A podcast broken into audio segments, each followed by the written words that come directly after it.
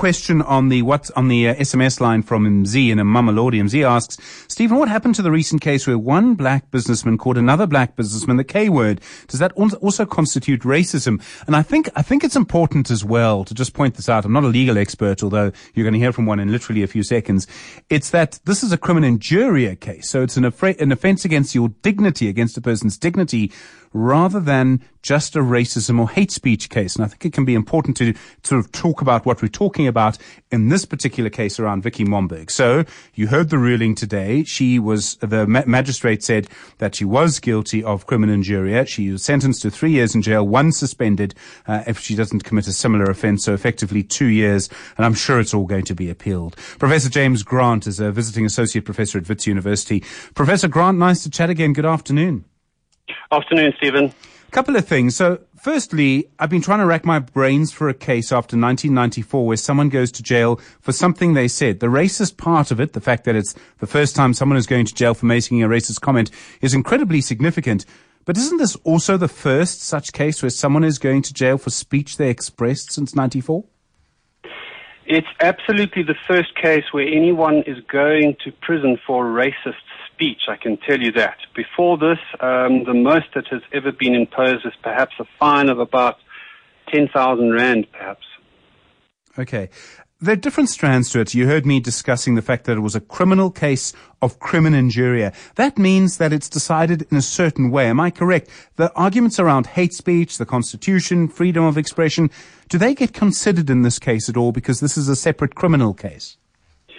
They would uh, be taken into account in that if, for instance, it was protected speech, then um, in terms of the criminal charge, one would have a defense against the charge by virtue of that speech being lawful in terms of the Constitution. And so the two really feed into each other in that way. Okay, because the argument, if the argument were to be brought that this is hate speech, and I think you yeah. could make that argument, but hate speech would also go to the threat of imminent harm, right? And the two, yeah, yeah. sorry. And then, and then the police officers probably did not fear imminent harm. Absolutely. So the the two are are at odds in the sense that they're directed at different purposes. Um, when the, when the Constitution prohibit, uh, prohibits hate speech, it's directed at trying to get people to understand that uh, just generally in their speech, they're entitled to say pretty much anything except that they cannot promote war, they cannot, um, they cannot incite violence, uh, and and so it's the idea is to impose a, a sort of restriction, but it doesn't necessarily attach to a threat of criminal punishment. In this case, it's about saying under the criminal law, if you do this stuff and it infringes the dignity of another person and you do so intentionally, and, and here's the link to the Constitution, you can't make any of the claims to free speech under the Constitution, then you commit a criminal offense and we will punish you for that. Okay. Um, I mean, it's a quite complicated area of law in some way because there will be people who will say you do not have a right to not be offended. Um, you do not have. I, I, I think I'm going to struggle with that. Yeah. Um, the question is going to be whether, on the one hand, uh, and this is the law on injuria, whether the person was in fact um, affronted, and whether they are a reasonable person in the sense that they're not just so utterly um, so utterly sensitive that mm. uh, the, mm. the, slightest comment would, would have offended them. So there is a built-in objectivity requirement in this offence, but ultimately it comes down to whether the individual concerned was offended and whether that offence was intended. Okay, it seems likely that someone is going to appeal this. I mean, I realize Vicky Momberg may not have the money to, but uh, I think unfortunately there are groups in society with an interest in this that are going to try and try and appeal this. They might fund an appeal or something along those lines. Does that appeal start in the High Court or does it go straight to the Supreme Court of Appeal? Because this is a magistrate's decision. That's right. So the first step would be to apply to that magistrate for leave to appeal from the magistrate.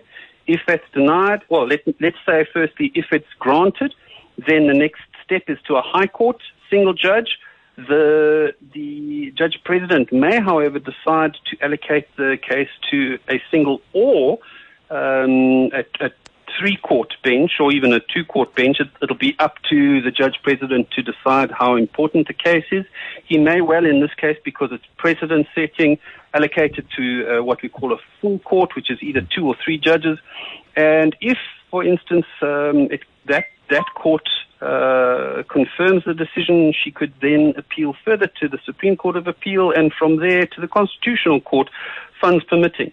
If she's declined, then she would have to, declined by the magistrate um, to appeal, then she would have to apply to the High Court okay. for leave to appeal.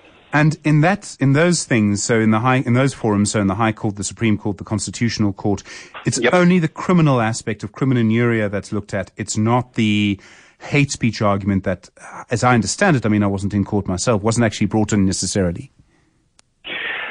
unfortunately, we can't separate out the two. So. Yeah if I if I can try in within the definition of every single criminal offence in in South African criminal law, there is the requirement of unlawfulness. What you do or what you say must be unlawful. Now, unlawfulness is tested ultimately by the standard of whether what you do or say is constitutional, and that's where the link comes in. So that's why ultimately there would have to be a reference to the Constitution. Um, and if she wanted to raise the defence she would have to say that in some way she has the right to to say so, and that in some way it's protected. I don't recall her ever raising this mm. argument, though. All right, and just very quickly, Prof, there'll be people with a view on this. It's a criminal case. Can they try and be friends of the court, or they'll be excluded? Um, a court, a court would uh, would entertain anyone who's able to assist it. Mm. But uh, I can't imagine that uh, in this sort of case that, that, any group could really offer much more than the prosecution could, especially by calling um, experts to testify. Professor James Grant, thank you very much indeed. Visiting Associate Professor at Wits University.